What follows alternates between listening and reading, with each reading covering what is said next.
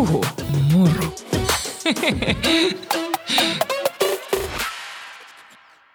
no niin, täällä ollaan äänittämässä Puhumuru podcastia ja tänään on jälleen äärimmäisen mielenkiintoinen jakso luvassa. Me puhutaan MS-taudista, MS-taudin sairastamisesta nuorena ja MS-tauti ja seksuaalisuus on varmaan myös paljon puheessa. Mulla on täällä vieraina Viivi ja Kristiina. Tervetuloa. Kiitos. Kiitos. Haluaisitteko te itse vähän esitellä itseänne meille? Joo, eli minä olen Viivi, minä olen 26-vuotias ja öö, minä tällä hetkellä opiskelen ja uudelleen kouluttaudun työeläkeyhtiön tuella. Ja opiskelen siis International Business ja olen Rovaniemeltä. Kiitos. Mä oon Kristiina, 27-vuotias. Asun täällä Uudellamaalla ja on töissä osa-aikaisesti. On niin kuin osakuntoutustuella ja sitten teen kolmipäiväistä työviikkoa. Eikö teillä ollut myös, te olette MS-taudin suhteen myös vertaisohjaajia tai tukijoita? Mikä se sana oli, mitä te käytitte tästä? Me ollaan Neuroliiton vertaistukijoita, tai nuoria vertaistukijoita. Joo. Olette, Se, olisiko ollut marraskuussa, kun käytiin viimeinen koulutus, että sen jälkeen ollaan oltu. Okei, onko se ollut kiinnostavaa työtä? On. On ollut yllättävän mielenkiintoista ja jotenkin oli tosi yllättävää, että miten nopeasti niitä yhteydenottoja rupesi tulemaan. Joo, siis mun profiili kerkesi olla vissiin viikon siellä Neuroliiton nettisivuilla, tai siis eli nimi, vähän taustatietoa ja sähköposti ja puhelinnumero, niin tuota, sitten vissiin viikko se oli siellä, niin tuli ensimmäinen yhteydenotto. Ei varmaan sitäkään. Se meni nopeasti. Onko nyt, ei, jos ö, tämän meidän podin aikana jollekin tulee sellainen olo, että mä haluaisin olla yhteydessä Viiviin tai Kristiinaan, niin onko paras ottaa sieltä Neuroliiton sivujen kautta teihin yhteyttä vai vaikka Instagramin kautta? Mikä Ei on? ole mitään väliä. Et mikä Siis- on itselleen helpoin, niin Joo. sitä kautta vaan. Jos on kaikkein helpoin lähestyä niin Instagramin kautta, niin totta kai ensin voi laittaa Instagramissa viestiä, että hei voitaisiko jutskailla, mutta ihan tämmöistä tietoturvasyistä, niin voidaan sitten siirtyä joko niin tekstiviesteillä tai puhelimitse tai sitten sieltä meillä on siis neurotukia.fi sähköpostiosoitteet. Joo, mä laitan sinne noit teidän instatilit vaikka näkyviin, niin sitten teihin saa helposti yhteyden. Mutta aivan ihanaa, että olette täällä ja mä uskon, että minäkin opin tästä niin ihmisenä kuin seksuaaliterapeuttina taas paljon uutta. Mutta aloitetaan siitä, että mua kuitenkin kiinnostaa, että minkälainen lapsuus ja nuoruus teillä on ollut ennen MS-taudin diagnosointia. Haluatko Kristiina aloittaa? Joo, tuota, mulla on ollut aika tavallinen lapsuus, nuoruus. Mulla on vanhemmat eronnut, kun mä ollut 3V. Mulla on pikkuveli ja äitin kanssa asuttu aina, että minä, äiti ja pikkuveli. Ja no, koulu oli sellaista keskiverto-oppilas olin. En, joissain aineissa loistin ja joissain en sit loistanut niin paljon. Aika sellainen niin kuin, tavallinen, tasainen lapsuus. Mitkä on ollut sun lempipuuhia lapsena? Apua. Mitä sä tykkäsit tehdä? Öö, no mä oon ollut aina tosi sosiaalinen ja on ollut paljon kavereita. Kavereitten kanssa tykkäsin pyöriä. Sitten just silloin, kun aloitti koulun, niin mä tykkäsin ihan hirveästi lukea. Mä muistan, mä kävin kirjastosta lainaa paljon kirjoja. Ja, mutta sitten, tietty, kun ikää tuli enemmän ja kaverit rupes kiinnostaa enemmän, niin sitten se lukeminen jäi vähän vähemmälle. Ja tota, sitten on harrastuksiakin ollut, että lentopalloa harrastin sitten jonkin aikaa ja tanssiakin on kokeillut ja vähän sillä, että mihin kaverit on mennyt, niin on sitten itsekin mennyt. Että Mutta sähän oot paljon ehtinyt kaikkea. No, kaikkea pitää kokeilla. Paitsi omaa siskoa ja kansantanssia. Terveisin kansantanssia. No, mites Viivi, millainen lapsuus ja nuoruus sulla on ollut? Mm, no siis öö, me ollaan oltu silloin äitin kanssa tosi pitkään kahdestaan. Että äiti on niinku yksinhuoltaja. Että minun vanhemmat eros silloin, kun me on ollut niinku vuoden vanha. Ja niin, en mä tiedä. Me oltiin aina äitin kanssa semmoinen tiimi ja ollaan siis edelleenkin hyvin läheisiä. Ja tiedän, että myöskin Kristiina on äitinsä kanssa hyvin läheinen. Mutta tuota, no mulla oli varmaan just tämä lukeminen, että se oli ehkä semmoinen helppo tapa aina niinkö pakoilla kaikkia semmoisia ongelmatilanteita, että sitten pystyy lukemaan. Niin mie kans mummo osti mulle aina kirjoja, sitten mun edes mennyt pappa aina olisi halunnut, että musta tulee kirja. Eikö mummo, eikö mummo olisi halunnut, että musta tulee kirjailija ja Ai pappa olisi halunnut, että musta olisi tullut lääkäri. Ei tullut kumpaakaan. Mutta kirjoitan mielellään. Okei. Okay. No miten tota, nyt kun puhutaan MS-taudista, niin monia kiinnostaa varmaan se, että miten ne oireet tuli esiin ennen kuin sitä diagnoosia itse niin kuin annettiin teille. Että miten se tarina on mennyt teidän kohdalla? Ää, no siis mulla alkoi sellaiset oireet, jonka takia mä hakeuduin lääkäriin niin tammikuussa 2017, että mä rupesin kaatuilemaan lenkeillä, mun lähti voimat jaloista ja sitten kävin lääkärissä. Lääkärin ei ollut kovin huolissaan mun tilanteesta, että se oli vaan, että, että kun sä oot niin nuori, niin ei sul voi olla mitään vakavaa. Ja sitten menikö siitä viitisen kuukautta ennen kuin musta edes tehtiin lähetettä, tehtiin tonne ortopedian puolelle, että ajateltiin, että mulla on niinku selässä jotain välilevyn pullistumaa, kun mulla näkyy oireet niin, kuin niin fyysisinä, että sitten mulla ei ollut niitä, mitä on tosi tyypillisiä MS-taudille, on sellaista uupumusta ja muistiongelmia, keskittymisvaikeuksia, että mulla ei niitä ollut. Mutta oli sitten just, että lähti voimat jaloista ja sitten oli erilaisia puutumisia. Ja loppupeleissä mulla meni puolitoista vuotta ennen kuin mä sain sitten diagnoosin. Et sitten kun sain lähetteen vihdoin viimeisen neurologian poliklinikalle, niin aika äkkiä se sitten se diagnoosi tuli ja se oli niinku itselleen aika shokki, koska en tiedä, oliko se itsensä suojelua, kun mä olin koko ajan ajatellut, että on jotain ohimenevää, että on joku tulehdustila vaan, joka hoidetaan antibiooteilla ja sitten niin kuin, että mä oon taas ennallaan. Ja sitten sä saatkin sellaisen pitkäaikaisdiagnoosin, että, että sä et ikin tuu paranee siitä. Että toki voit kuntoutua lähes oireettomaksi tai oireettomaksikin on mahdollista kuntoutua. Joskus sä et edes välttämättä, tai et pysty itsekään vaikuttaa siihen, mutta niin kun, niin oli se aika shokki silloin. Mä, mä palaan ajassa vielä taaksepäin. Miltä se vaihe, kun sitä tutkittiin, kun ei tiennyt? Miltä se tuntui susta? Uh, mä en hirveästi siitä sille tahon muista. Mä olin aika itse sisäänpäin silleen, tai niin kuin, että kun mä oon ennen ollut tosi sellainen, niin kuin, ja on nykyäänkin, että puhun tosi paljon, mutta sitten se oli sellaista aikaa, että mä jotenkin olin niin itsessäni koko ajan ja niin kuin, mä pystyn vetäydy ja siis mä en pystynyt enää niin kuin puhumaan mun asioista ja mitä niin kuin mun pään sisään liikkuu ja sitten yritti vaan olla tosi reipas ja silleen, että joo kyllä tää tästä ja vaikka itse oli ihan hajalla ja mutta ihan jotenkin suojellakseen sitä lähipiiriäkin sitten.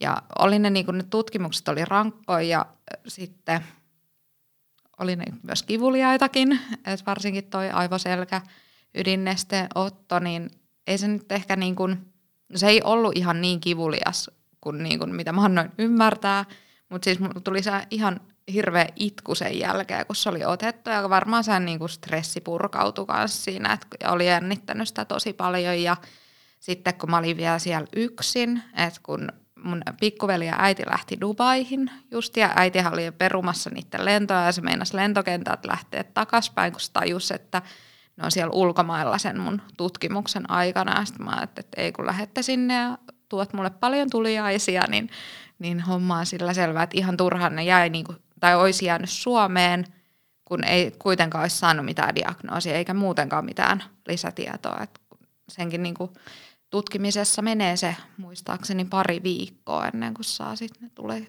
tulokset. Miten sun ystäväpiiri reagoi tähän, kun sua tutkittiin? No osahan ties mun oireista ja osa sitten taas ei tiennyt. Että oli, mulla oli siis ne ystävät, jotka ties niin mun oireista, niin oli tosi paljon mun tukena ja, ja on edelleenkin. Et vaikka siis ystäväpiiri on tietenkin pienentynyt tosi paljon, mutta mulla on ne läheisimmät edelleen ja on ne niin aina, aina ollut silleen siinä, että että voi soittaa koska tahansa tai voin mennä käymään. Että en, niin kuin, en kokenut, että olisin jäänyt yksin koskaan. Ja sitten tuli se päivä, kun sä sait diagnoosin. Joo. Muistaaksä sitä päivää? Joo, mä kyseenalaistin lääkäri, että onko sillä oikeat potilastiedot auki. Koska en mä jotenkin voinut ajatella, että mulla voisi olla niin kuin MS-tauti. Niin jotenkin, ja siis se, että mä olin niin kuin nähnyt yhden aikaisemman, jolla oli siis MS-tauti, ja hän oli ihan sellainen niin vuodepotilas, ja jotenkin se niin kuin kuva siitä, ja kun ei ollut niin kuin, no ei ollut hirveästi tietoa itselläkään sitten taas siitä MS-taudista, se on kuitenkin niin laaja ja niin yksilöllinen.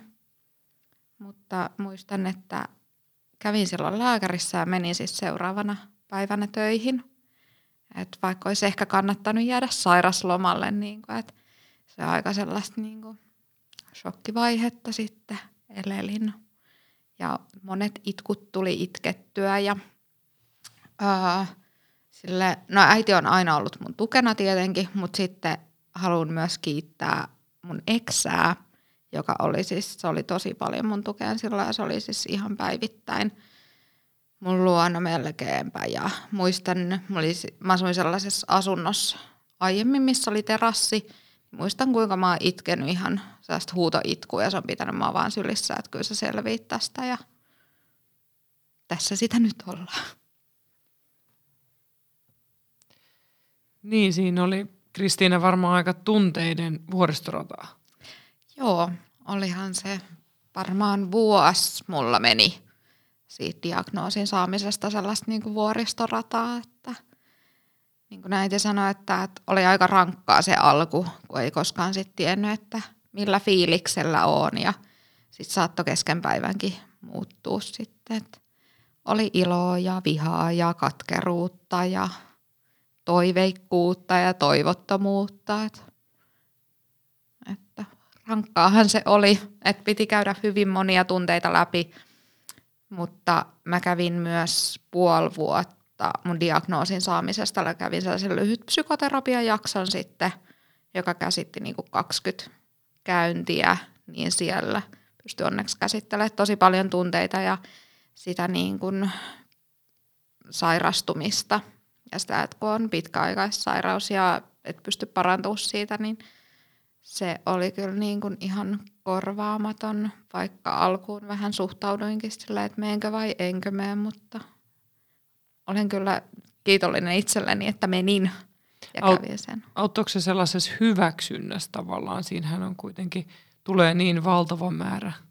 Autta, vaikka siis se oli tosi rankkaa siis sitä, että kun kävi niin paljon niitä tunteita läpi ja oli tosi paljon tunteet pinnassa ja mun niin kuin joka viikko alkoi sellaisella niin kuin itkemisellä, kun se oli maanantai-päivä, kun mä kävin siellä, niin mutta loppuun kohden se helpotti ja pystyi sitten pikkuhiljaa rupeaa hyväksyä sitä sairautta ja että se on niin kuin osa sun elämää, mutta se ei ole sinä. Niin, se on tärkeä varmaan sekä itse sairastuneen kuin lähipiirinkin muistaa. Niin, että mikään sairaus ei määritä sua. No miten sitten Viivin tarina? Mm, no siis mullahan alkoi mun oireilu varmaan joskus yläasteella. Että kun annettiin ne sika-influenssarokotteet, niin kun niistähän tuli sitä narkolepsiaa, tai monet sai, sit sai, tai monet jo monet, mutta et sai sit niinku tavallaan narkolepsiaa siitä, tai sairastui narkolepsiaan, niin tuota, sitten kuviteltiin, että joo, että mulla on, kun mulla alkoi, niin mä olen hirveän väsynyt ja silleen, että minä saatoin nukahella kesken tunnin tai että mun oli vaikea keskittyä ja silleen, mutta sitten tuota, sit todettiin, että joo, että se ei ole narkolepsia, että sulla on vaan anemia. Että niin, että joo, että sulla on vaan raudan puute anemia, että joo, että syö vähän rautaa ja näin, mutta eihän se sitten niin helpottanut saman tien sillä raudallakaan, mutta tuota, sitten aikaa meni ja se helpotti ja sitten 2014 mulla niin alkoi ensimmäiset oireet, silleen niin määriteltävissä olevat oireet, että mulla niin lähti jalat silleen takkuilemaan, että hirveästi piti keskittyä niin sille yksi, kaksi, yksi, kaksi tavalla, että oikea vasen, oikea vasen siihen niin kävelemiseen. Ja minä siis saatoin kaatuilla suorilta jaloilta ja kaikkea semmoista. Mutta tuota, sitten mulla kuvattiin, niin tehtiin semmoinen koko, koko kropaan semmoinen magneettikuvaus, niin niistä ei löytynyt mitään. Tähän aikaan meni eteenpäin, niin mulla lähti toista silmästä näkö, tai mulle tuli siis näköhermen tulehus, missä ne näkökenttäpuutokset tuli just nimenomaan tuohon keskisilmään. Että tavallaan, että jos minä katsoin ihmisiä silmiin, niin minä en nähnyt tavallaan kuin toisella silmällä. Että tavallaan noi reunukset. Huomaatteko minä täällä? Sä, Näytän tälle. Täällä on käsimerkit, mutta ehkä mä näytän sieltä, että mä en ymmärrä ilman käsimerkkejä. Mutta joo, sitten tuota, ö, silmäpöliltä mut sitten laitettiin niinkö, tuota, sanottiin, että joo, että näköhermon tulehus on yleensä MS-taudin oire, että yleensä niin ensioire. Ja sitten tuota, me olin vaan silleen, että okei, että joo, että otetaan nyt vaan tämä kortisoni vastaan ja mulle tiputettiin se kolme päivää kortisonia ja kuviteltiin, että se sitten suojaa sitä mun toista silmää, mutta sitten vähän uuden vuoden jälkeen niin mulla tuota tavallaan katosi sitten, tai heikkinen se näkökenttä, tai tuli niitä näkökenttäpuutoksia myöskin niin vasempaan silmään. Että sitten mie en nähnyt, että jos mie katoin ihmisiä silmiin, niin mie en kasvoja ollenkaan. Että tavallaan, että musta tuli siis, olen siis sanonut siis silleen, että mie niin sokeudun, vaikka eihän se nyt oikeasti tavallaan kirjaimellisesti sokeutumista ole, kun näkee kuitenkin sieltä reunoilta taas täällä käsi heilu. Mm. Että. Miltä se tuntui susta? Mm, no, siis, mie en tiedä, mutta siis me oli jotenkin ouasti silleen, että et, et kuhan kuulo pysyy, että ei haittaa vaikka mennään mitään, kuhan mie kuulen, koska mie siis on ollut aina kauhean musiikallinen ihminen, niin mie laulaa ja mie soita ja kuuntelen paljon musiikkia silleen, että musiikki on niin iso osa mun elämää. Mutta tuota, et ihan sama, että et jos, multa, jos mie näen enää ikinä, että kuhan mie kuulen. Että ei se haittaa. Ja äiti tuo mulle siis semmoisen kannettavan CD-soittimen ja äänikirjoja sairaalaan. Ja sitten kaksi ja puoli kuukautta sitä sitten tutkittiin ja kävin siis, ne ei tehnyt, pystynyt tekemään kaikkia tutkimuksia ainakin tuolla Lapin keskussairaalassa, niin kävin sitten Oulussakin mutkan yliopistollisessa sairaalassa tutkimuksissa ja mutta ei siitä selvinnyt mitään. Mun ensimmäinen diagnoosi oli autoimmuuni enkefaliitti. Älä kysy menossa Niin selittää. mä just ajattelin, että se on. Mutta siis joo. No sit mulla ei ollut mitään oireita. Ja Niin, että ne hävisi siinä välissä vai? joo, mun näkö palautui. Mutta tuota, mut mä olin koko ajan silleen, niinkö, ja mulla siis on Instagram-päivitys. Itse asiassa just taisin katsoa, että joo, että kahden ja puolen kuukauden niinkö, sairaala- ja tutkimusjakso päättyy nyt. Ja sitten tuota, että joo, että ei varmaan koskaan saa selville, että mikä nämä mun ihmeelliset oireet aiheutti, koska mun oireet ja ne mun löydökset aivoissa ei ollut niinku semmoisia niinku MS-tautiin sopivia. Että tavallaan niinku, että vaikka oltiin väläyteltykin sitä, että se voi olla MS-taudin ensioire, niin sitä ei kuitenkaan pystytty sanomaan, että se on. Että mulle tehtiin kaikki mahdolliset tutkimukset. Mulle tehtiin just tämä selkäydinpunktio ja mulla se kävi kipiä. Ihan helvetin kipiä. Mä uskon. Mutta siis tuota, tuota, tuota, no sitten meni, mä olin kesään, mä asuin täällä Helsingissä silloin, mä olin papaan tukena, kun hän oli sit saattohoidossa loppupeleissä. Niin, niin tuota, olin täällä ja sitten mulle soitetaan silleen, että joo, että siis soittaa lääkäri, että joo, että sulla olisi lääkäriaika tuossa elosyyskuun vaihteessa, että tuutko käymään. Me olin vaan silleen, että okei, selvä. Ja tuota, sitten se sanoi se lääkäri mulle, että joo, että sulla on varmaan MS-tauti, mutta tehdään muutamia poissulkemisdiagnooseja ennen kuin saat diagnoosin. Tämä oli siis niin silloin 2015 loppukesästä, syksystä. Ja me olin vaan silleen, että okei, okay, selvä. tai siis silleen oli niin että joo, okei, okay, että ei tässä niin mitään. Että mulla oli kuitenkin ollut niin kauan aikaa tavallaan, kun oli ollut se epätietoisuus, niin totta kai se oli niin ihana saada vastauksia sille, niin kuin, että – että mikä on aiheuttanut, koska MS-tauti on kuitenkin hoidettavissa oleva sairaus. Että vaikka sitä ei pysty parantamaan, niin siltikin se on kuitenkin lääkkeillä ylläpidettävissä. Ja kuntoutuksella. Ja, niin, ja kuntoutuksella. Ja plasmafereisillä ja kortisonilla ja mitä näitä nyt on. Tuliko sulle sitten sellaista niinku shokkia tai romahdusta tai sitten tavallaan kun se alkoi kuitenkin jossain vaiheessa konkretisoitumaan sen tietyn helpotuksen jälkeen, mikä tulee epätietoisuuden jälkeen? No siis, mullahan ei kerennyt missään vaiheessa tulla semmoista niin shokkia siitä diagnoosista. Että ainoa tuli silloin helmikuussa 2000, 2015 vai tammikuussa, helmikuussa 2015, kun ne soittaa, että sun aivoista on löydetty jotain, mutta mulle ei kerrottu, että mitä sieltä on löydetty. Että joot pakkalaukkuja ja tuut tänne osastolle. Että silloin minä itkin, ja ne taisi olla sitten niinku ainoat itkut, että mitkä minä olen niinku itkenyt tavallaan niinkö, siis silleen niinku oikeasti.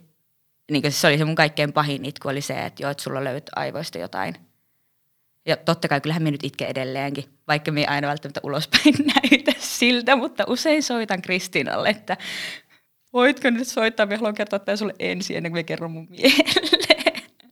Muutaman sellaisen WhatsApp-ääniviestin saanut muun muassa fysioterapian aikana, että Viivi itkee siellä, että voitko soittaa mulle, että nyt on hätä. Mutta siis joo, minä sain tammikuussa 2016 diagnoosin ja se oli ihan silleen, että me oli siis mun ex-poikaystävän kanssa siellä kuulemassa tämän diagnoosin. Ja hän otti sen asian tosi hyvin. Toki ollaan siis erottu jo kauan aikaa sitten, mutta että sitten me lähdin Kanarian reissulle, kun oli ollut vähän rankka työputki ja opiskelut siihen päälle. Silloin joulusesongin aikaan, niin kuin Lapissa yleensä on paljon turisteja, niin viimeisenä tuota päivänä Kanarialle mun kunto romahti.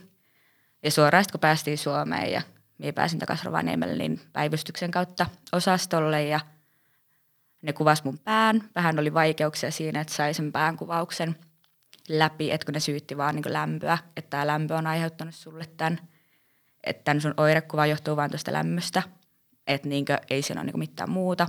Mutta sitten seuraavana päivänä ne otettiin kuitenkin kuvat ja mut lähetettiin suoraan Oussiin, niin Oulun yliopistolliseen sairaalaan, että ei uskalleta tehdä mitään, että nämä sun kuvat on niin tavallaan vakavat, kriittiset, hurjat, mikä, mitähän näistä haluakaan käyttää. Mutta tuota, sitten äiti lähti minun mukaan ja siis luultiin, että minä ehkä kuolen. Tai oli siis se epäily, että jos mulla on PML ja ei, ei osata selittää tätä, niin se saattaa johtaa kuolemaan. Mutta, ja siis totta kai se oli äitille tosi rankkaa, mutta sitten siellä oli joku sellainen lääkäri, joka tuli sanomaan silleen, että joo, että – että totta kai hän oli varmaan uskonnollinen. Hän tuli sanomaan äitille, että, jo, että hän rukoilee sun tyttären puolesta, että toi kortisoni alkaa niin vaikuttamaan. Ja sitten loppupeleissä, kun se kortisoni oli niin tavallaan vaikuttanut ja tehnyt tavallaan tehtävänsä, niin sitten se oli mennyt vain sanomaan äitille, että, jo, että Viivillä on ollut enkelit mukana. Mutta ei tästä edes jää tähän. sitten mulle tehtiin plasmafereesi niin myöhemmin silloin – niin ensimmäisellä kerralla mulla oli ollut vähän rankka päivä, kun oltiin otettu tuota selkärin näytteet ja sitten kun asennetaan se keskuslaskimoportti, korjaa Kristiina, mikä se on? Keskuslaskeva katetri. Joo, sama asia. Ainakin mulle. Mutta tuota, joo, keskuslaskimokatetri tuohon kaulalle. Siitä menee tänne sydämeen. Semmoinen piua. Niin tuota, öö, ja se oli aika raskasta ja mulla oli just se punkti, mä olin saanut rauhoittavia ja kaikkea, niin lopputulema oli sitten se, että kun mulla alettiin tiputtaa tekee sitä plasmafereesiä, niin mun verenpaineet laski niin alas, että jouduttiin kutsumaan se MET-ryhmä, eli elvytysryhmä. Niin, Kristi, Kristina on paremmin että näissä termeissä, niin Kristina niin täydentää mun lausia. Se ei haittaa yhtään. Mutta joo, ja sitten äiti vaan sanoi, että joo, että – että onneksi hänen y- hyvä ystävä oli siinä läsnä, että hän ei olisi muuten kestänyt sitä tilannetta. Että kun se mulla tippui niin vaarallisen alas mun verenpaineet. Miten toi kaikki on vaikuttanut suhun?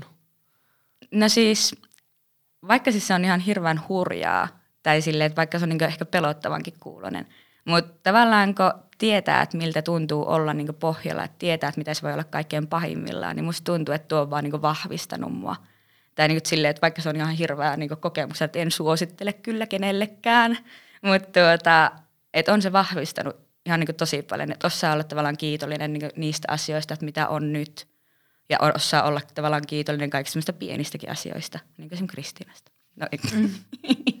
Mä haluaisin ehkä tuosta plasmafereesistä sanoa sille ihan lyhyesti. Meillä molemmille siis on tehty, se on siis tollainen, sulla vaihdetaan sun oma veriplasma luovuttajan plasmaan ja siellä niinku poistetaan sun tulehdussoluja. Eli kaikki, jotka käy luovuttamassa verta, niin kiitos. Ja ne, jotka ei ole käynyt ja miettii, niin kannattaa. Ja heille tosi iso kiitos siitä, että ette muun muassa itsellä meni kokonaan kävelykyky tuossa, uh, olisiko ollut 2019 syksyllä. Ja mulle sitten tehtiin se veriplasma, tai se plasmafereesi, niin rupesin kävelemään sitten. Eli sillä oli valtava merkitys. Sillä on, ja siis se niin kuin, että kun ihmiset käy luovuttavassa verta, totta kai se pelastaa myös ihmishenkiä, mutta se myös, että se voi olla niin kuin meille muun muassa MS sairastaville tosi iso juttu. Mutta kannattaa, tähän haluan sen verran lisätä, että kannattaa muistaa, että jokaisella meissä MS-tauti on hieman erilainen ja jokaisella eri hoidot vaikuttaa eri lailla. Et esimerkiksi kaikella kortisoni ei paranna niitä oireita. Et voi olla, että kortisoni ei ole tavallaan tarpeeksi vahva – ja silloin saatetaan siirtyä johonkin immunoglobuliiniin tai plasmafereesiin, että tavallaan kun niitä hoitokeinoja on niin monia. Millaiset ne teidän MS-taudit sitten on? Kun te sanoittekin mulle tuossa aikaisemmin, että teillä on aika erilaiset. Joo.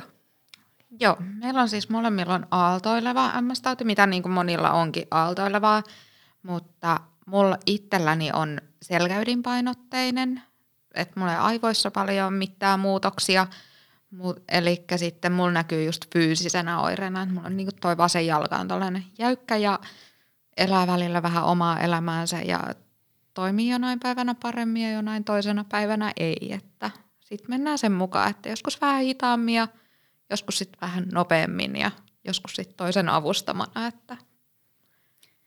Niin ja siis, koska Kristina on niin selkäidin painotteinen, niin mulla on sitten päässä vikaa.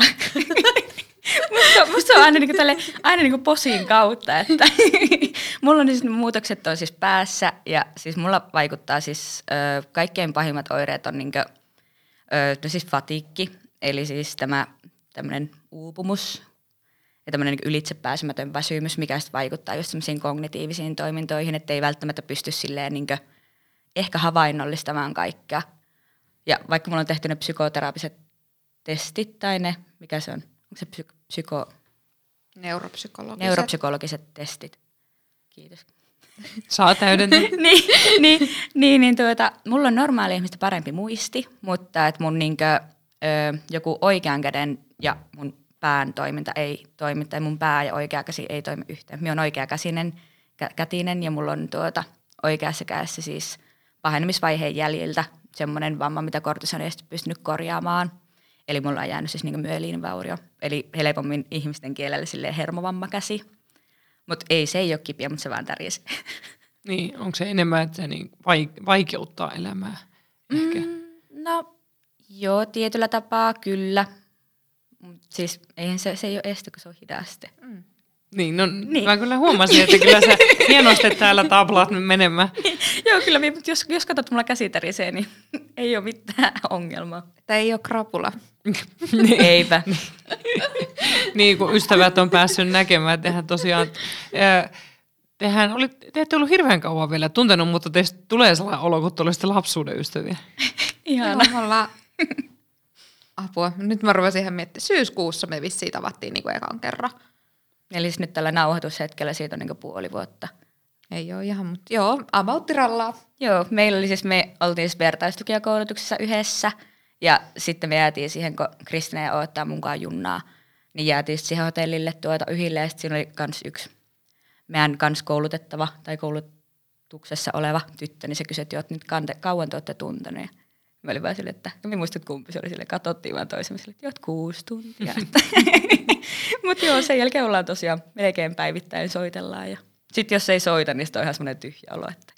Et nyt jotain puuttuu tästä päivästä. Aika liikkistä.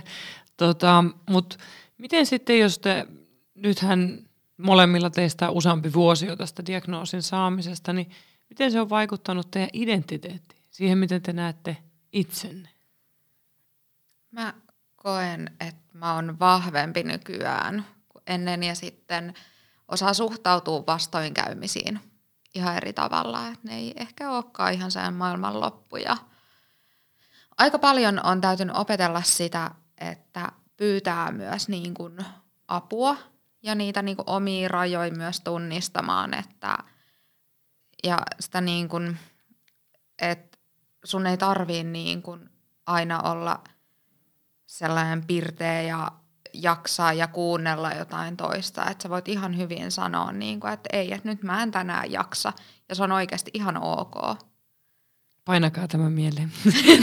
tämä on kaikille, ihan no on, kaikille on se siis tärkeä. oikeasti kaikille, mutta... Ihanaa, niin että sä oot vaan tosi iloinen sun puolesta, että sä oot Sitä niinku- on niinku täytynyt opetella. Ja on hyvin iloinen, että myös on oppinut sen nyt vihdoin ja viimein. Miten se avun pyytäminen, sekin kiinnostaa mua, kun sekään ei ole ehkä meidän, uskallan vähän väittää, että suomalaisille kaikista helpointa pyytää apua. Juu, ei tosiaan ole, että... Uh, no joo, kyllä si- pitää varmaan vieläkin harjoitella sitä, mutta kyllä mä aika paljon on siis oppinut silleen, että mä tykkään tehdä tosi paljon niin itse. Että jos on vaan aikaa, niin tekee sitten hitaammin ja saa itse tehtyä kaiken. Mutta sitten oikeasti, että jos on kiire johonkin tai on niin kuin aikataulu tulee vastaan, niin sitten kyllä sitä pyytää sit apua. Et, tai sitten, että vähän säästää ehkä omia voimavaroja johonkin tärkeämpään juttuun. Niin kyllä sitä jotenkin vaan oppii. Oliko ton kaiken sääteleminen silloin alussa vaikeaa? Oli. Ja mä kävin, tai mulla kävi toimintaterapeuttikin kotona ja hänen kanssa siis tehtiin ihan tällaista kalenteria sitten, että, että mitä kaikkea sisällyttää siis päivää.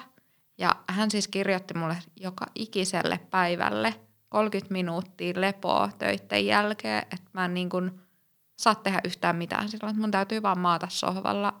Ja se niin kuin oppiminen oli aika hankalaa, mutta sitten mä huomasin, kun mä oikeasti toteutin sitä, että mä jaksoin siis paljon paremmin sitten. Ja pystyin tekemään niin kuin paljon enemmän asioita sen päivän aikana.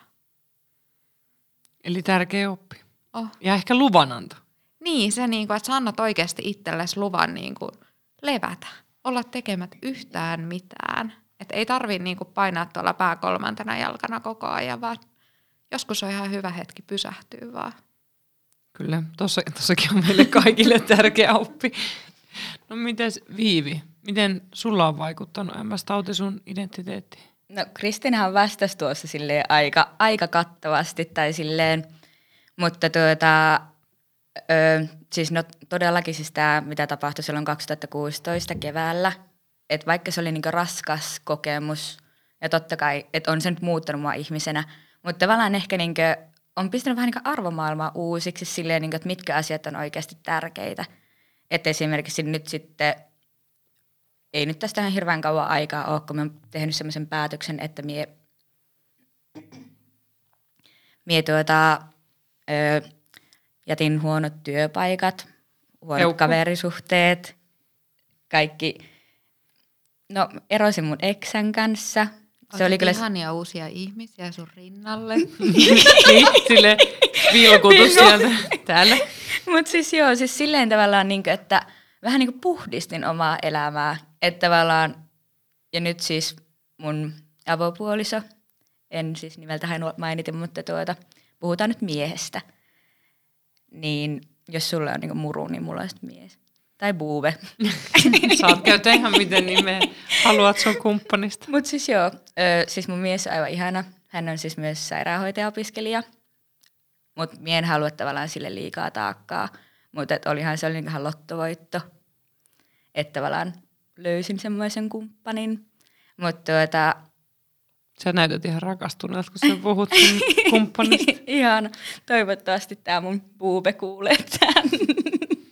Ja Mut tämän siis- kohan kelata silleen, että tästä kuuntele tämä. Mutta siis joo, siis, aivan, siis hän on aivan ihana. Kristina just sanoi sitä samaa, kun me tässä nyt joulukuussa, meillä oli pikkujoulut, kun oltiin täällä.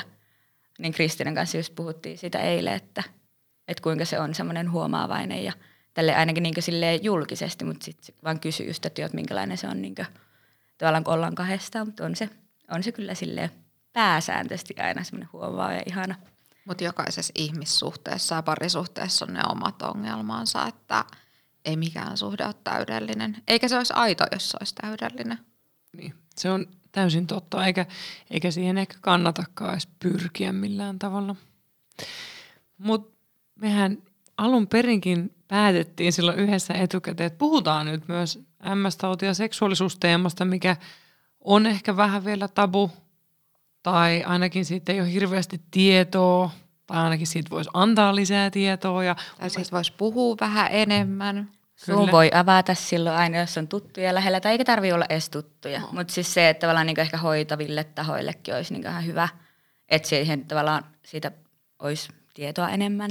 Toivoisitteko te, tämä on niinku, itsekin kun tekee niinku ammattilaisena töitä, niin toivoisitteko te, että, että, että esimerkiksi sairaaloissa tämä seksuaalisuusteema nostettaisiin esille ja siitä kysyttäisiin myöskin siinä, kun vaikka kartoitetaan sitä vointia sairaalakäynnin yhteydessä esimerkiksi? Siis joo, ja muutenkin kun, tai niin kuin no nuoret, jotka sairastuu MS-tautiin, niin nuorilla on kuitenkin ne perhehaaveet suurimmalla osalla ainakin, niin sitten niistä niin kuin puhuttaisiin enemmän. Mua ehkä alkaa itkettää, kun me aletaan puhumaan tästä aiheesta. Sä saat itkeä, jos tuntuu siltä. Mä voin halia sua, vaikka onkin korona-aika.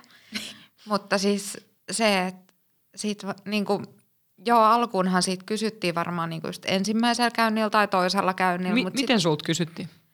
että millaiset niin kun mun tulevaisuuden haaveet on. Että onko miettinyt perhelisäystä. Että se kysyttiin siinä jo aika pian sitten diagnoosin Joo, jälkeen. aika niin pian sitä niin kysyttiin. Mutta sitten mä oon kuitenkin aika paljon käynyt lääkärissä ja ollut osastojaksoilla, niin jotenkin siitä ei enää sit kysytä tai siitä ei puhuta. Mutta ehkä mäkään en ole sitten nostanut sitä silleen esiin, että hei, haluaisin puhua tästä, kun se ei nyt ole ihan sen niin kuin mun tämänhetkinen toive tai niin kuin suunnitelma, että jossain vaiheessa, mutta onneksi mä oon vielä nuori, että mulla tässä on aikaa. Nostettiinko sit seksuaalisuutta esiin tavallaan esimerkiksi, että, että kun annetaan uudet lääkkeet tai vaihdetaan hoitomuotoa, että miten tämä vaikuttaa seksuaalisuuteen? Et Ei.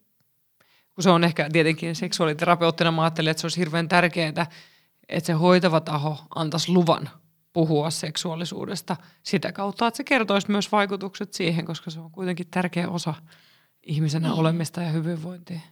Et Musta on hienoa, mun hoitava taho on tosi paljon kiinnostunut niin mun mielialasta aina ja ne siitä niin kysyy. Mutta ihan yhtä tärkeää mun mielestä myös on niin seksuaalisuus, kun miten mä psyykkisesti voin. Ja musta tuntuu, että se on vähän niin osa sitä. Tai siis, mm. en mieti, siis On, On. se miten, on. miten se niin muotoilee. Siis totta kai mun mielestä niin hyvä seksi on hyvää Hyvä oma- mieli. Niin, mielenterveydelle.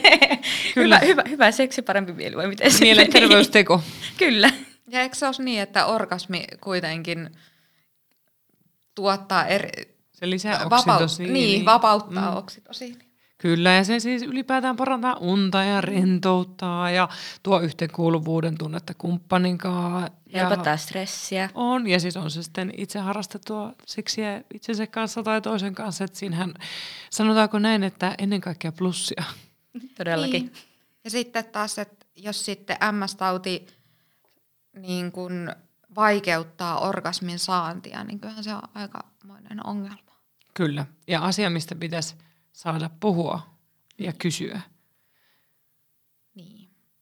Kun, no voin kertoa että tässä nyt, kun päästiin tähän aiheeseen, niin mulla on jossain vaiheessa niin kun mun sairautta oli niin kun puutuneisuutta tuolla genitaalialueella. Että mä en niin kun tuntenut sillä alueella mitään. Ja siinä vaiheessa jotenkin heräsi siihen, että, että apua, että jos tämä jääkin pysyväksi oireeksi, että koska jos et sä mitään tunne tuolla alakerrassa, niin ethän sä voi niinku ikinä saada siitä orgasmiakaan. Oliko, tuliko siitä sellainen olo, että sä säikähdit vai, vai oliko se epäusko vai... Kyllä mä vähän sitä niinku säikähdin ja sitten ehkä siinä vaiheessa ei enää pitänyt tota niinku oman jalan oiretta niin isona, että, että jotenkin se puutuneisuus sillä niinku genitaalialueella tuntui paljon isommalta ongelmalta. Pystyykö se kertomaan tuota sit hoitavalle taholle? Uh, joo, mä ke- tai en kertonut sitä, että koen tämän hyvin suureksi ongelmaksi, mutta kyllä mä silloin kerroin, että, että on puutuneisuutta sillä alueella ja kyllä sitä niinku sit seurattiin. Et mä olin silloin osastohoidossa, niin siitä kysyttiin ihan päivittäin sitten, että, että onko tullut jotain muutoksia ja se onneksi helpotti. Toi, toi, toi väkisinkin saa miettimään just sitä, että että tuossa kohtaa siitä sellainen isompi seksuaalisuuden pohdinta ja miten tämä on vaikuttanut suhun. Kysymykset olisi hirveän tärkeitä, ettei tavallaan genitaalialueen puutumista jotenkin irroteta seksuaalisuudesta Niin. pois. vaikka se on niin kuin oire Niin.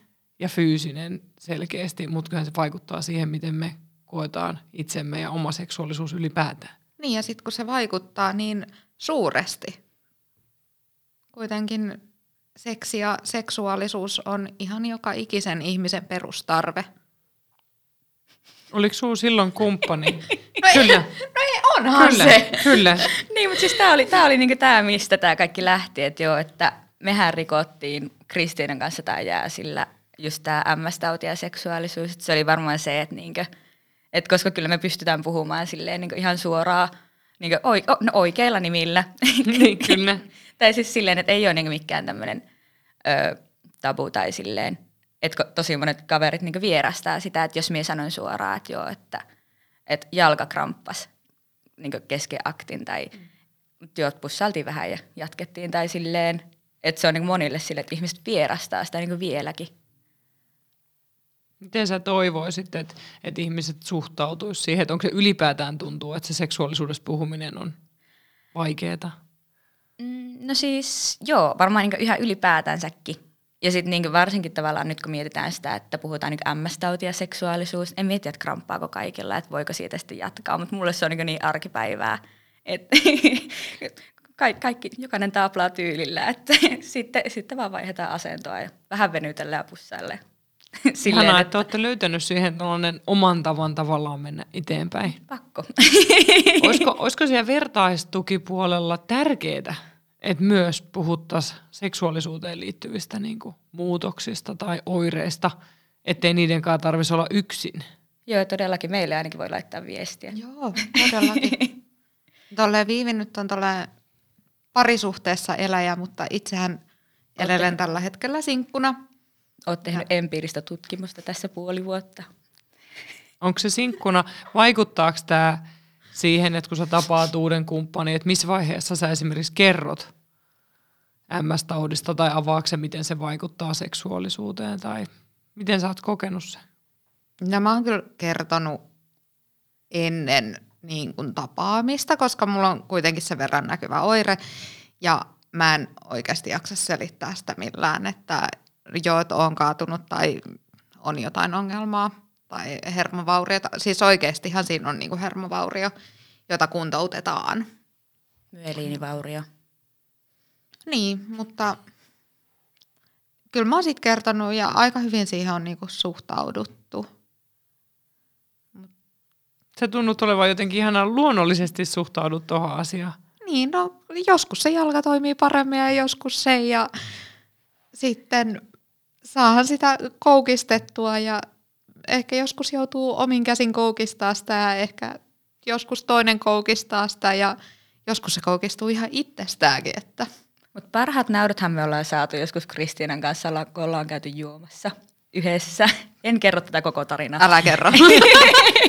Mutta siis tuota, kun ö, sitten Kristinalla, mulla menee aina niin puheeseen alkoholi ja Kristinalla menee jalkoihin. Mutta siis parhaat naurut varmaan ikinä ollaan saatu silloin, kun ollaan oltu yhdessä juomassa. siis mehän ei olla juomassa, mehän otetaan sivistyneesti. Nautiskelemme, Kyllä, neuvoa antavat. Ootteko te, parannetaan päivää. niin, onko tota, miten Viivi sulla, kun sä elät parisuhteessa, niin miten siinä sitten tavallaan MS-tauti, kun se vaikuttaa sun seksuaalisuuteen, niin miten se siinä ja sitten parisuhteen siinä yhteisessä seksuaalisuudessa on näkynyt? Mm, no siis mullahan niinku tilanne oli hyvä, kun mehän oltiin siis työkavereita tämän mun kumppanin kanssa.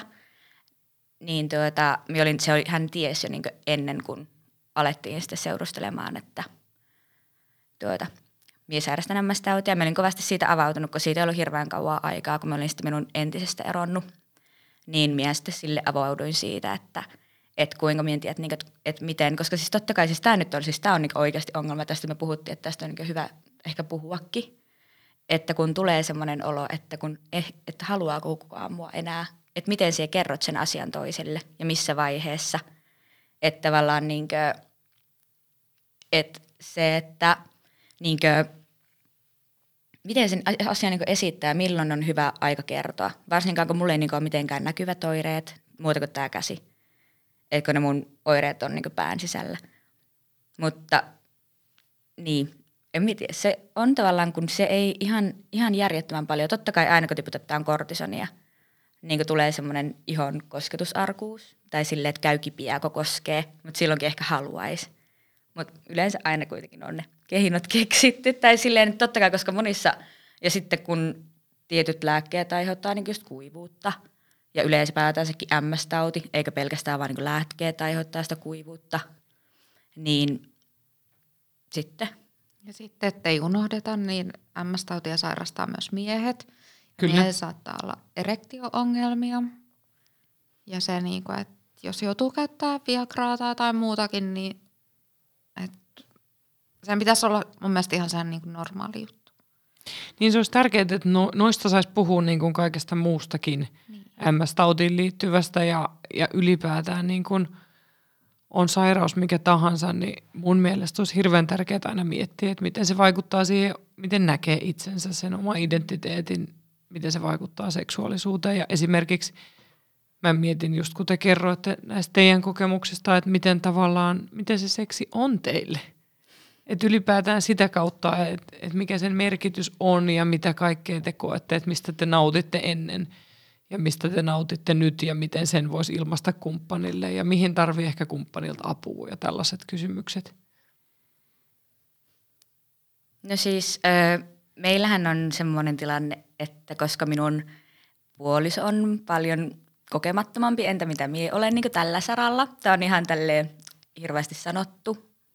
Mutta tuota, tai ei nyt hirveästi ja hirveästi, mutta siis silleen, että koska mulla on ollut paljon enemmän kumppaneita, seksikumppaneita nimenomaan, ei kumppaneita niinkään, mutta tuota, kun mun mies on paljon, tai silleen vähän niin kuin arempi tekemään niitä aloitteita, että yleensä se on aina mie, joka ne aloitteet tekee, ja sitten tuota, koska mie nautin yleensä siitä, että mies nauttii. Kuulukohan se? Kuuluu ihan hyvin. Että tavallaan se on yleensä se, että mie nautin itse, kun mies nauttii. Pussaillaan ja silleen. Kun sä oot, jos sä teet aloitteita, niin silloin kun sä sanoit just, että sullakin on tullut niitä hetkiä, kun sä oot miettinyt, että haluuks kukaan mua. Niin. No onhan siis se on totta kai, kun siinä tilanteessa, kun mie erosin minun entisestä, niin mulla tuli vähän semmoinen, että piti, siis tää on ihan hirveä sana, mie vihaan yli kaiken, mutta mie piti päivittää markkina-arvoja. Että siinä niinkö entisen ja nykyisen välissä oli aika monta ihmistä, mutta koskaan mulla ei ole ensimmäistäkään sukupuolitautia ollut. on ylpeä. mutta siis joo. Ja niin, Oliko se sellainen tärkeä hetki sulle itselle tuntea se, että mä kelpaan ja Joo. riitän ja joo. voin ilotella. Mun mielestä rietastella on hirveän positiivinen ja hauska sana. Että et jälleen kerran, että et, et tavallaan siinä kohtaa se tavallaan tauti pois siitä silleen, että no sä oot edelleen sä. Ja jos sä tykkäät rietastella, niin sulla pitäisi olla edelleen se lupa siihen. Miellä olla aina karaokeessa kaunis, rietas, onnellinen. No niin, sitä tämä meni niin kuin. Tää, tää oli varmaan just tää. Kristiinalla oli jotain sanottavaa selvästi. No just tässä ajatuskin katkesi, että mitäköhän mun piti sanoa, mutta se, että, että just pitää niinku myös muistaa arvostaa itteensä, että, että vaikka sitä miettii, että, että kelpaanko mä kelle, kellekään enää, niin se, ettei hyppää kuitenkaan ihan jokaiseen kelkkaan. En miekään nyt ihan jokaisen kelekkaan hypännyt. No mistä sitä? Te olette selvästi puhunut tästä vähän enemmänkin. Ehkä mä muistutan tässä ihan itseäni. Ai jaa. Mutta tämähän menee siihen niinku rajat. Että ne omat rajat, että kunnioittaa itseään. Joo. Niin, ja sitten, että jos joku ei tunnu hyvältä, niin ei sitä tarvitse kokeilla uudestaan. Niin. Ja edelleenkin koska tahansa voi sanoa ei. Mm, ihan kesken kaiken tai ihan koska vaan. Miten sä oot kokenut Kristiina nyt sitten sinkkuna olemisen? Mä oon itse asiassa kokenut sen ihan positiivisena, että mä saan oikeasti niinku keskittyä itteeni ja omaan kuntoutumiseen, että silloin kun mä olin niinku parisuhteessa, niin mä koin koko ajan sellaista stressiä ja ahdistusta siitä, että mä en jaksanut niinku huomioida toista. Et hyvä, jos mä jaksoin itsekään pitää itsestäni huolta, niin sitten vielä, että pitäisi niin kuin huomioida toisen tarpeet. Niin kyllä tämä sinkkuelämä sopii sit paremmin ja olen huomannut, että vaikka onkin fyysinen oire, niin ei se kyllä niin kuin, kyllä mua edelleen halutaan. Ihanaa. Ihanaa. Niin pitääkin haluta. Sä oot, te olette molemmat niin upeita naisia, että jos teitä ei haluttaisi, niin on kumma. Joo, näin minä olen yrittänyt ajatella itsekin. Ja siis varmaan niin oikeasti siis loppupeleissä niin oma itsetunto on tämän diagnoosin jälkeen kyllä kasvanut, koska se on vähän niin ollut semmoinen, että, että niin just niin mitä vertaistukijana sanoi, että pitää pystyä kantamaan niin omat, omat ongelmat itse ennen kuin pystyy auttamaan muita. Niin tavallaan just se on se, että kun pitää tavallaan kasvaa ihmisenä tietyllä tapaa, mutta se, voi, siis se on tosi pitkä prosessi. Riippuu aina tietenkin ihmisistä, mulla siinä nyt ei mennyt ihan hirveän kauan aikaa, mutta se, että pitää pystyä kantamaan itteensä sille arvokkaasti. Miten se on sulla tota, vaikuttanut viivisit parisuhteessa? Onko sulla tullut siinä saasta riittämättömyyttä, jos ei jaksa toiselle on. antaa niin paljon, kun täytyy itse levätä? Tai... No on siis todellakin. Siis, mie, siis miehän on meistä se, joka haluaisi enemmän seksiä. Että niinku tavallaan se ei nyt niinku riity tähän, mutta siis kun mie on väsynyt, niin mie en jaksa tehdä kotihommia tai mie en jaksa imuroida tai laittaa pyykkää tai mitään. Tai siis semmoista, että se on lähinnä tämmöistä niinku fyysistä tekemistä. Et koska seksiä on nautintoa, niin sitähän jaksaa aina. Ei siis silleen. Se on ihanaa. Se, sitä saa niin. ajatella ja sanoa noin, ja se on, mä näen sen vaan positiivisena. Kyllä. Että sehän on voimavara parhaimmillaan elämässä. On, ja siitä saa mielihyvää ja läheisyyttä, jota jokainen tarvii, että oli parisuhteessa tai ei. Kyllä. Koetteko te, että se sellainen toisen niin kuin, niin on se sitten arkista tai sellaista seksuaalis-viritteisempääkin kosketusta, että se olisi myös sellaista tärkeää tavallaan – kun se kuitenkin sulla etenkin Kristiina, kun se on kehollinen se oire, niin koetko sä, että se on tärkeää myös sellaista kehon hoitamista sit sen kosketuksen kautta? No joo, sille että o, mä oon ennenkin ollut sehän tosi halailija ihminen ja sellainen, niin kuin, että tykkään koskettaa ja silleen oli se seksuaalista koskettamista tai ei seksuaalista. Tavallaan sellaista silittäminen, niin, mä mietin, että... Niin, niin on se niin kuin tärkeää, että koska ei tämä mun elämä ole vaan tätä mun sairautta, kun se on myös sitä, mitä se on ennenkin ollut. Tämä nyt on tullut tällainen, miten mä nyt kauniisti sen sanoin, sellainen coachi tullut sun elämään, jota sä et ole pyytänyt, mutta et joka sitten aina muistuttaa vähän sua, että sun täytyy myös huomioida sinut itsesi ja oma hyvinvointi. Kyllä. Miten te tuette toisianne tässä, jos niin kun tulee erilaisia, on se sitten parisuhdehaasteita tai sinkkuelämän suruja tai iloja sekä että siis kaikkienhan sitä elämä on niin kuin kaikenlaisia tunnejuttuja täynnä, niin miten te tuotte toisianne tässä? Jos minä avaudun aina Kristinalle ja sitten Kristina tukee mua ja minä olisin aina se, joka sanoo, että joo, että okei, minä on tiim tää tai tiim tää. Nyt ei puhuta nimillä, mutta... No, tiim tää ja tää ei nyt oikein niin, toiminut. Niin, tiim tää eikä tää ei toiminut. Mutta ei se haittaa. Se Kaikki on sulla on minut. No, onko se teidän mielestä tärkeää, että on toinen just ketä ymmärtää MS-tautia täysin, kun jakaa näitä kokemuksia? On. Ja se, niin kuin, että, että kun sä voit joskus vaan sanoa, että, että kun sulla on niin kuin oikeasti paskapäivä ja toinen ymmärtää ihan täysin, mitä se tarkoittaa. Sun ei tarvitse niin selittää sitä, että millä tavalla se on tai mitä sulla on jotain oiretta. Tai sun ei tarvitse niin sanoa yhtään mitä, vaan toinen siis täysin ymmärtää sen.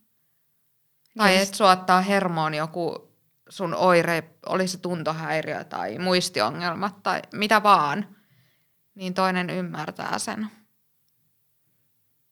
Miten sitten, tässä tulikin noit mun seuraajiltakin näitä, kun sanoin, että teiltä saa kysyä, niin siellä nousi paljon esiin tämä, että, että miten se lähipiiri voi siinä tukea parhaiten tai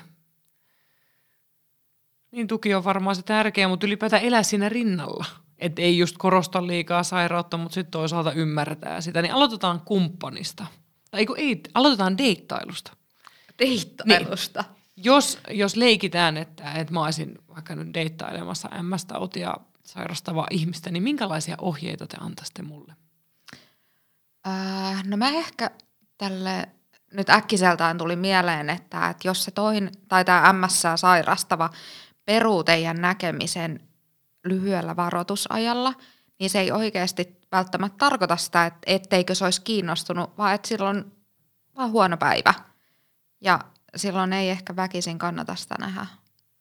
Ja siis ensimmäinen mulla ehkä on just se, että älä järkyty, kun tämä MS-tautia kertoo, että kysy mieluummin.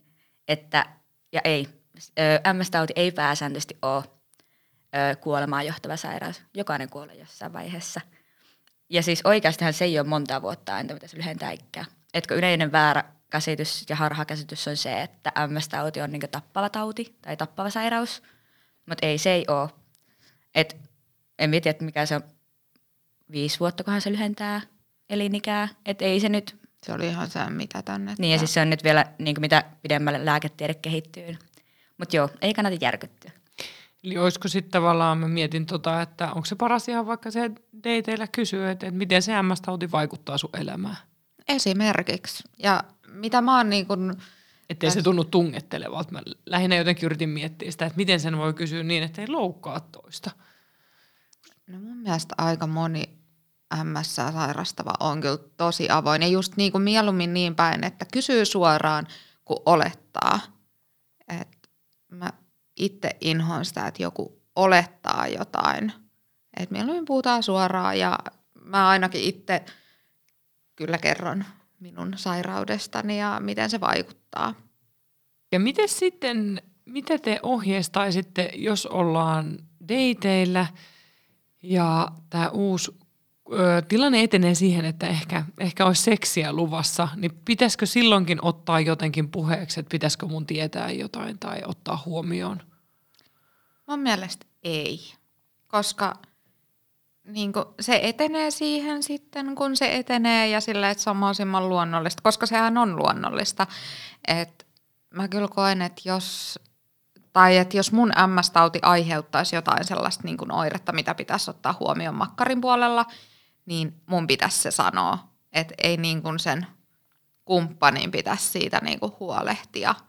Mutta ehkä sellaista niin kuin, ettei tee mistään asiasta niin kuin numeroa, että jos on vaikka niin kuin – kuiva, niin tavallaan se, että et hei, että otetaanpas tuosta liukkari. Että tavallaan niin kuin se olisi juttu, eikä tee siitä silleen niin kuin ongelma, että miksi sä oot noin kuiva, et sä haluut tai niin. Ja se nyt olisi muutenkin työkerroilla No ois. Et, mutta... et, liukkarihan on positiivinen asia kaiken kaikkiaan. Niin, ja seksin harrastaminen oli sulla sairaus tai ei, niin ei se tee siitä sen kummosempaa. Siis voidaan kuvitella, että se voisi olla ihan hyvin niin joku tämmöinen tilanne, että sulla on vaikka nyt mietitään niin Kristiinan tilannetta, että jollain ihmisellä voi olla jalkapoikki, että se ei toimi, niin kyllähän silloinkin ihmiset harrastaa seksiä. Tai siis silleen, niin että voi olla joku muukin tämmöinen niin näkyvä, siis semmoinen niin ilman MS-tautia oleva oire. Ja että se siitä tavallaan silleen sen kummemmin ihmeellisemmin kysele. Että kyllä ne asiat niin yleensä menee sitten niin vähän omalla painollaan ja silleen, että koska se on niin, niin luonnollista, että jos, niin kuin, jos oikeasti haluaa sitä seksiä sitten – harrastaa tämän deittikumppanin kanssa, niin kyllähän se siitä sitten omalla painolla luonnollisesti, niin sitten Kristine sanoi. ilottelema. Niin, niin rie, rietastelema. niin, niin rietastelema. Mut ei mullakaan, ei yksikään kumppani ole tehnyt mitään ongelmaa tuosta mun jalasta. Et joskushan se on paljon jähmeempiä ja joskus taas ei. Mutta ei se ole ikinä estänyt mitään.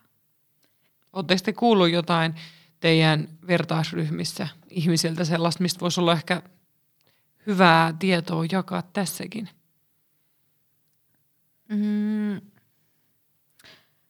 No eipä äh, siis silleen, mulla on siis yksi sellainen MS sairastava miespuolinen, joka just joutuu käyttää Viagraa, niin, niin se ehkä sellainen, niin kuin, koska sehän täytyy ennakoida, että tavallaan, että jos se homma etenee seksiin, niin se, että sun täytyy ottaa se pilleri kuitenkin aiemmin. Että se ei ihan minuutista toimi.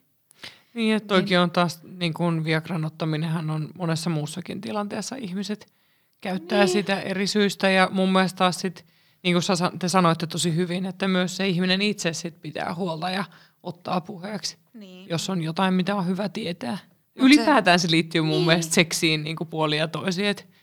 Niin voihan, oli- se- voihan se olla vaikka joku lävistys, että hei muuten by the way, varo tuota mun ö, genitaalialueen lävistystä. Mutta oli se vajavuus niin kuin mikä tahansa, niin mun mielestä siitä ei pitäisi tehdä niin kuin ikinä mitään ongelmaa, numeroa. Kyllä. Tämä muistetaan, alleviivataan. ja, ja mä kyllä uskon siihen, että, että kun ihmisen kanssa heittäytyy siihen niin kuin haluun ja nautintoon, niin siinä aika monet turhat asiat unohtuu. Niinpä. Nimenomaan. No miten sitten niin kuin ohjeet ystäville? Tämä ystävän näkökulma nousi noissa mun seuraajienkin kysymyksissä esiin ylipäätään. Tässä oli niin kuin esimerkiksi, että millä tavalla läheiset voi tukea ja tuoda positiivisia kokemuksia MS-tautiin sairastava elämää.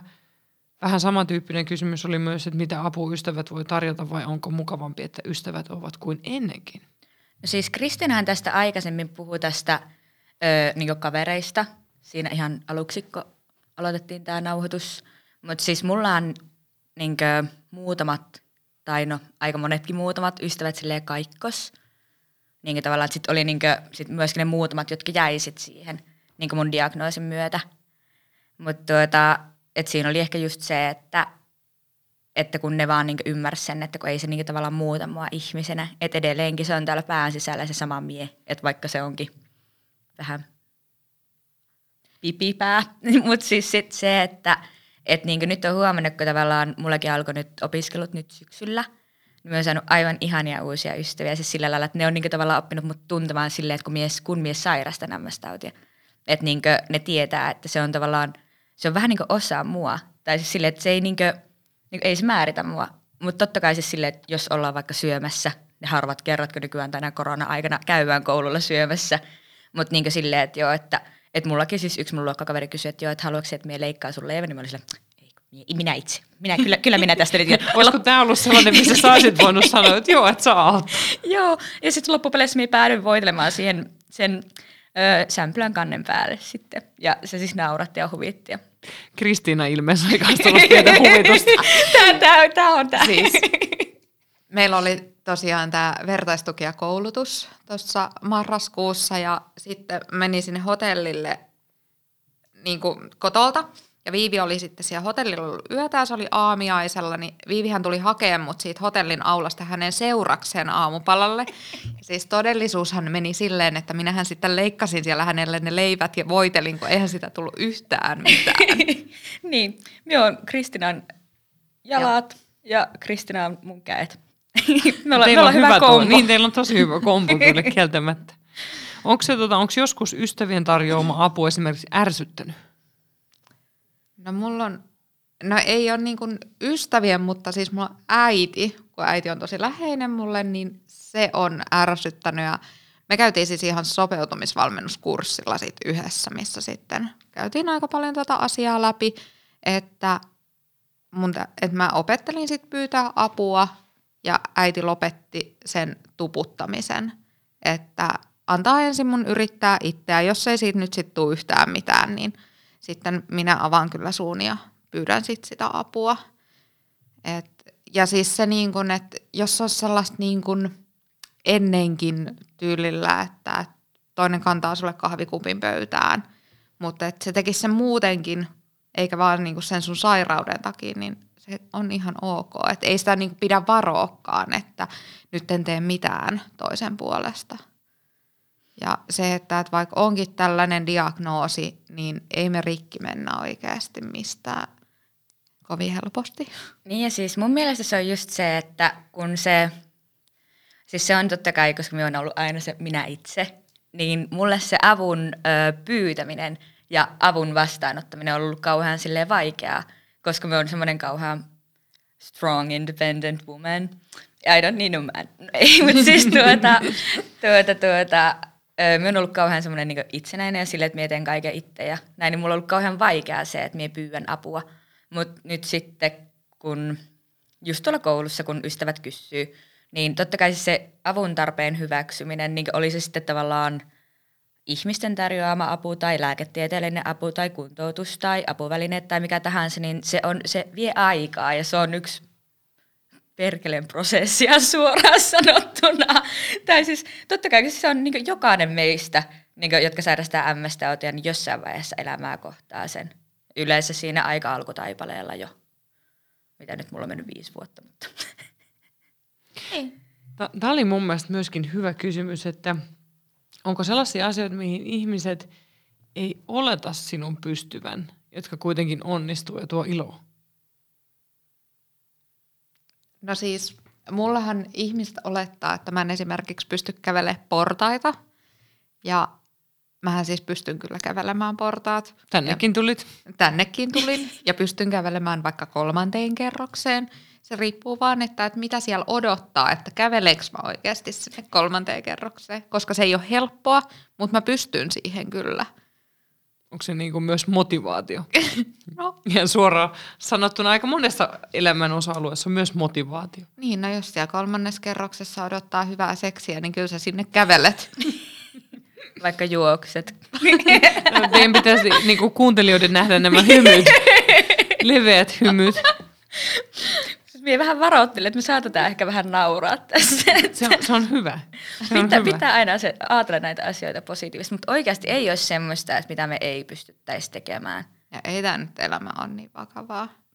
Siis niin, en mä kyllä keksisi siis silleen äkkiseltä, että, että mitä mä en pystyisi tekemään. No en kyllä pysty lähteä mihinkään. No pystymme kyllä lähteä lenkillekin, mutta Se, en ehkä nyt omin lähde- jaloin. Et, et ainakaan este juoksemaan lähde ihan No en hetkeen. nyt ehkä ihan ensimmäisen, mutta kyllä sekin varmaan onnistuisi sitten jotenkin mukautettuna. Niin ja kyllä minä uskon siihen, minä uskon, koska sulla on kuitenkin motivaatiota. Ja Niin. siellä käyt kuitenkin viikoittain fyssarilla. Niin, ja teen sitten omat harjoitteet. Niin. Ja Niin. siis tuossa pari viikkoa takaperin hän, mulla jalka jäykistyi niin paljon, että mä tipahdin lattialle ja sitten mä en päässytkään sieltä ihan äkkiseltään ylös niin kuin normaalisti. Mä oikeasti istuin puolitoista tuntia lattialla, koska ei mä en voinut vaan soittaa jollekin, että tuuppa nostaa, vaan sitten mä nousin puolentoista tunnin päästä ihan itse. Miten sä- raivarojan saattelemana? No ehkä vähän. Oliko teillä tässä taas puhelinyhteys? Ei siis, me oltiin laitettu, me oltiin puhuttu vähän niin muutamaa tuntia aikaisemmin puhelimessa. Ja me oltiin silleen, että, jo, että aletaan tekemään omia juttuja, että jo, kummallakin oli jotain tekemistä siinä. Ja sitten me ihmettelin, kun me laitoin Kristianalle viestiä, jotain, en muista yhtään mitä, sitten Kristian oli vaan silleen, että joo, että puolitoista tuntia muuten tuossa makasin maassa. Ja sitten me oli vaan että miksi et sä soittanut mulle, mutta se ei ollut varmaan, että me olin vaan laittamassa just nukkumaan, niin se oli varmaan just semmoinen tilanne, että ei just vaan niin soiteltu siihen, että olisit siellä voinut soittaa mulle. Oisin. Oisin, mutta sitten tuli taas sellainen, että minä itse. niin. Sainko mä kysyä Kristiina, että mitä, millaisia tunteita sä kävit läpi, kun sä olit siinä maassa? Ää, mä kävin sellaista aikamoista turhautumista. Et, niin kun siihen sairauteen ja siihen niin kun omaan kehoon sitten, että miksi tämä ei taas niin kun toimi, kun mä haluun. Ja, mut, kyllä se sitten siitä laantui ja sitten, kun oli vähän rauhoittunut, niin kyllä se nouseminenkin onnistui yllättävän helposti. Vähän tuli kyllä kans sellainen niin pieni paniikki siinä, että, että tuunko mä nyt oikeasti ole oikeasti koko yön täällä lattialla, koska siis kello oli kymmenen illalla silloin. Niin. Onko toi sellainen MS-tautiin sairastuvan ja sairastavan ihmisen ää, sellaisen tiettyyn niin kuin oman kehoon liittyvään hyväksyntään liittyvä kysymys toi, että tiet, tietystä kontrollista on pakko luopua, kun se sairaus vaikuttaa siihen, miten keho toimii. Saako se kiinni? On. Ja siis just se, niin kun, että sun täytyy hyväksyä se, että jos sulla on vaikka jotain suunniteltuja menoja, niin joskus se joudut oikeasti niitä perumaan. Niin kun siitä, siitä johtuen, että sun kroppa ei vaan toimi samalla, tai niin kun ole yhteydessä sun pään kanssa. Tai silleen, että ne ehkä toimii vähän eri aaltopituuksilla joinain päivinä. Tämä on varmasti teille tyhmä kysymys, mutta liittyykö tämä just siihen, kun teillä on se aaltoileva MS-tauti, että siihen tulee niitä niin erilaisia päiviä?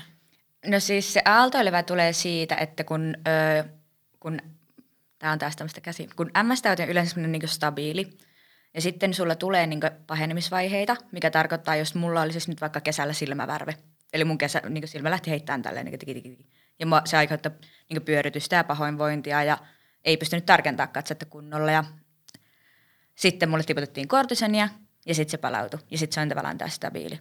Ja sitten se taas menee, niin kuin, että tulee pahenemisvaihe ja helpottaa. Mutta sitten niin tavallaan lääkkeet on sitä varten, niin kuin, että, että tavallaan niillä pyritään niin kuin, estämään niiden pahenemisvaiheiden tuleminen. Jos pahenemisvaihe tulee, niin silloin lääke on väärä.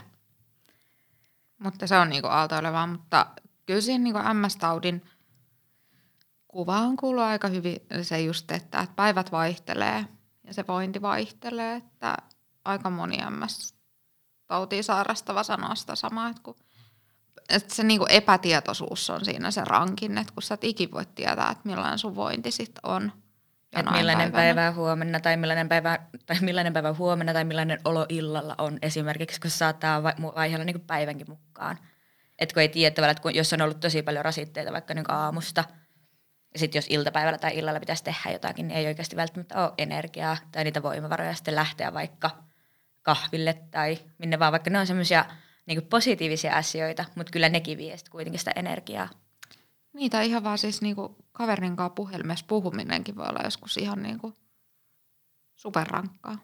Me saatetaan olla monta minuuttia hiljaa Kristianan kanssa puhelimessa. Me vaan ollaan, me vaan ollaan siellä, että kumpikaan ei puhu mitään, kumpikin tekee omia, ollaan vaan hiljaa, kun ei ole oikeastaan mitään sanottavaa, mutta se toinen on kuitenkin siinä. Mut meillä on molemmilla rajattomat, toivottavasti. On. Voi olla linjat auki. mutta siis joo, ei ole niinku tavallaan, niin, Toi on varmaan hyvä läheisten ja ystävien tiedostaa.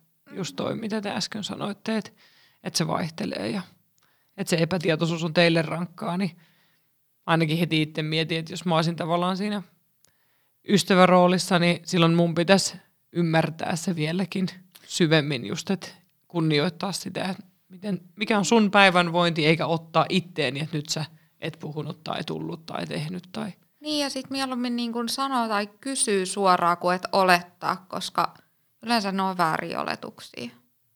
Eli kysykää.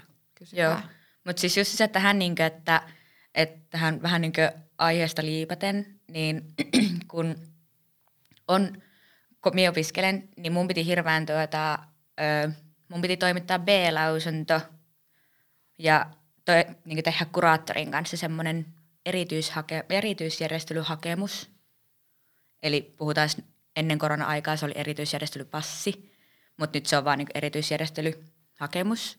Ja sillä lailla, että kun ei riitä, että me kerroit jo, että mulla on MS-tauti ja että se aiheuttaa mulle tämmöistä.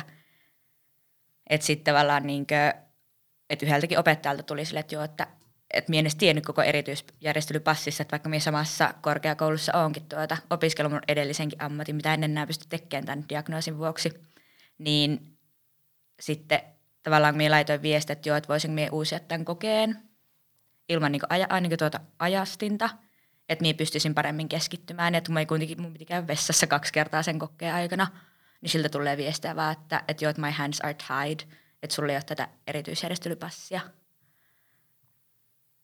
Okei. Okay. Onko teitä ohjeistettu tuollaisissa asioissa hyvin, että, että jos tarvii johonkin jotain passia tai hakemusta, että niin saa apua siihen?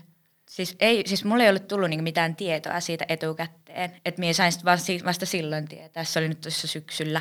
Ja mullahan ensimmäinen, kun minä laitoin sen hakemuksen, minä laitoin mun B-lausunnon, millä minä hakenut tavallaan sinne työeläkeyhtiön tavallaan sitä kuntoutustukea, niin se ei mennyt läpi. Sieltä tuli ihan huuhaa, erityisjärjestelyt suoraan sanottuna.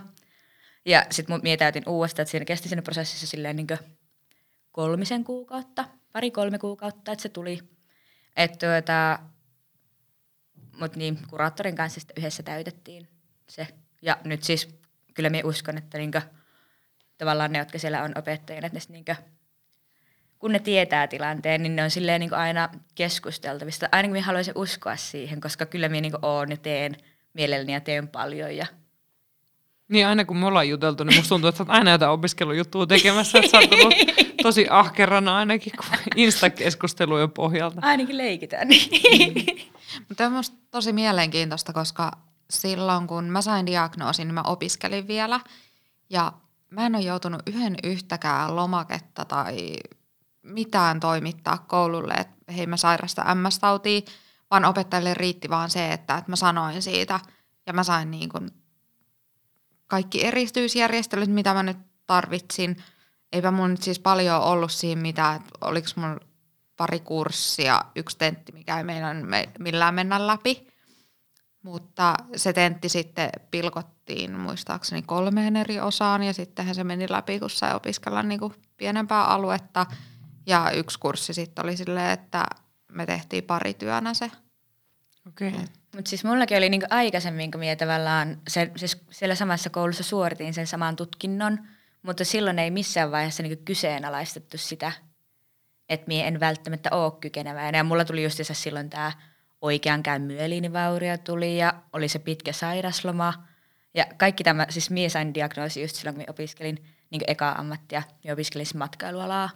Okay. Minä olin niin restonomi, mutta tällä päällä ei paljon matkailualan hommia tee, kun se va, niin vaatii niin paljon sit tavallaan sitä semmoista aktiivisuutta ja kolmivuorotyötä ja yövuorohan minä enää pysty varmaan. Mulla olisi muutama kysymys vielä ennen kuin lopetetaan. Meillä jäi vähän mennä kesken tämä perheen perustamiskysymys, mikä on varmaan jotenkin nuorilla. On se sitten mikä tahansa pitkäaikaissairaus, niin iso kysymys. Hmm. Miten te sen olette kokenut ja miten teille on annettu tietoa MS-taudin vaikutuksesta perheen perustamiseen? No siis kuulemma raskaus on monelle MS-tautia sairastavalle hyvä – ja siis oireet saattaa helpottaa tosi paljonkin niin kuin raskausaikana, mutta sitten synnytyksen jälkeen saattaa tulla pahenemisvaihe. Ja että toki sä et enää voi tulla niin sanotusti vahingossa raskaaksi, vaan se täytyy suunnitella, koska lääkitykset täytyy lopettaa ajoissa ja joissain on parin kuukauden varoaika, joissain puolen vuoden, musta onko jopa vuottakin joissakin. On. Niin. Eli se pitää olla varsin suunniteltu. Joo.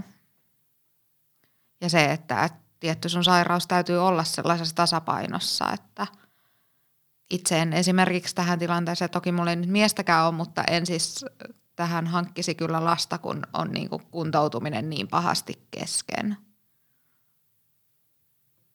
Mut toki ainahan se niin kuin mietityttää ja jännittää, että, että onko itsestään siihen, onko se sitten mahdollista muutaman vuoden päästä ja tällaisen niin kuin diagnoosin kanssa sitten. Paljon vaatii myös sieltä, sitten siltä kumppanilta tästä sitoutumista. Kyllä. Mitäs Viivi? Minä sanoin, että mä saattaa ehkä alkaa itkettää, mutta minä yritin tuossa skarpata, purra huulta ja mm. silleen.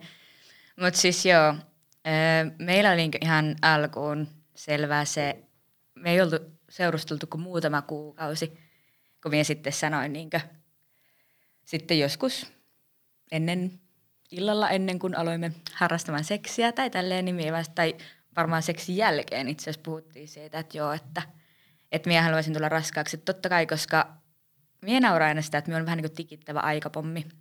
Että koska minä tiedän, että mun aivot on aika heikolla hapella. Että vaikka minä näytä sitä, tai niin vaikka minä näytä siltä, niin mun aivot on tosi paljon muutoksilla, tai miten se nyt sanokaan. Että niin, et minä on tikittävä aikapommi, että minä haluaisin tavallaan, ja mulla on ollut aina, kun äiti on ollut kauhean nuoriksi, on saanut minut, niin minulla on äiti ollut aina sille, että minä haluaisin kanssa saada, samalla lailla kuin äiti niin kuin nuoren lapset. Äiti on ollut siis 22,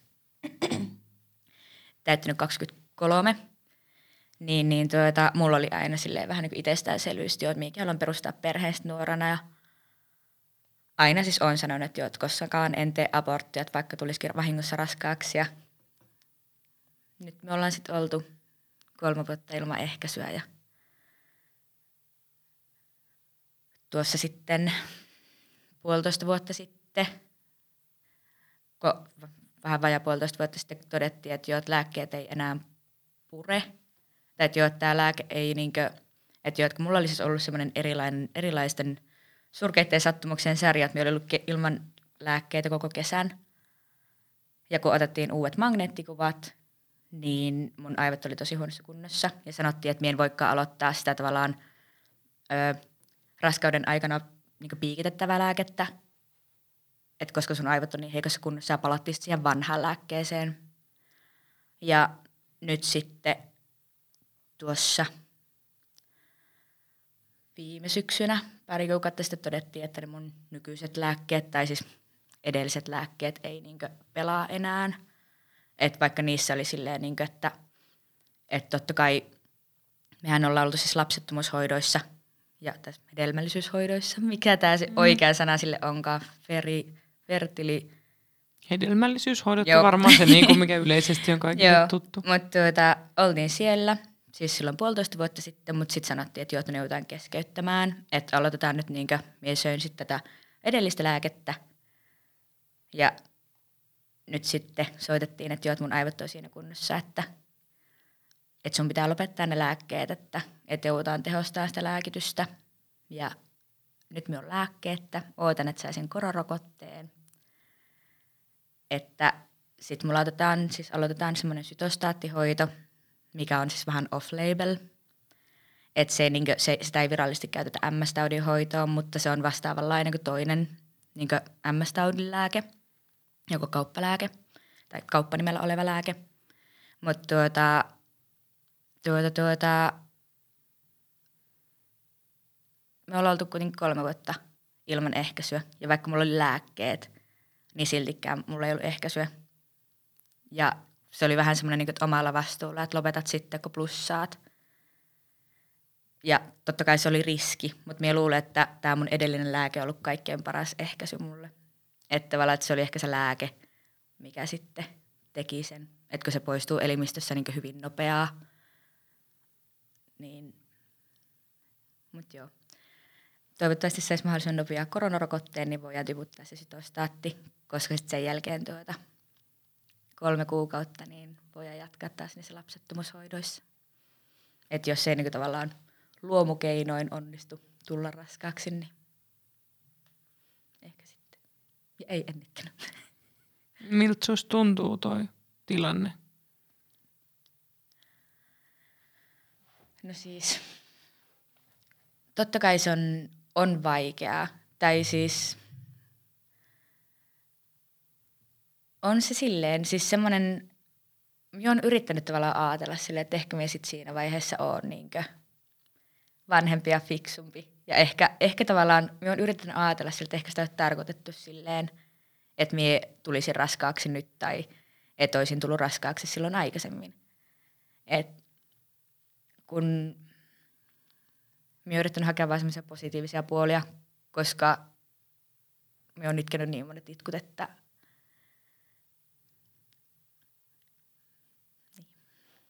että kyllähän se tuntuu pahalta. Mutta tavallaan kun minä tiedän, että nyt tämä tilanne on niin hyvä. Tai siis silleen, koska, ei, koska jos minä saan sen koronarokotteen nopeaa, kaikki, kaikki Rovaniemen kaupungin terveydenhuollon yksiköt, voitteko hommata mulle koronarokotteen, niin minä saan jossain vaiheessa vauvan. Mm. mutta siis joo, ei, totta kai siis on, on vaikeaa, mutta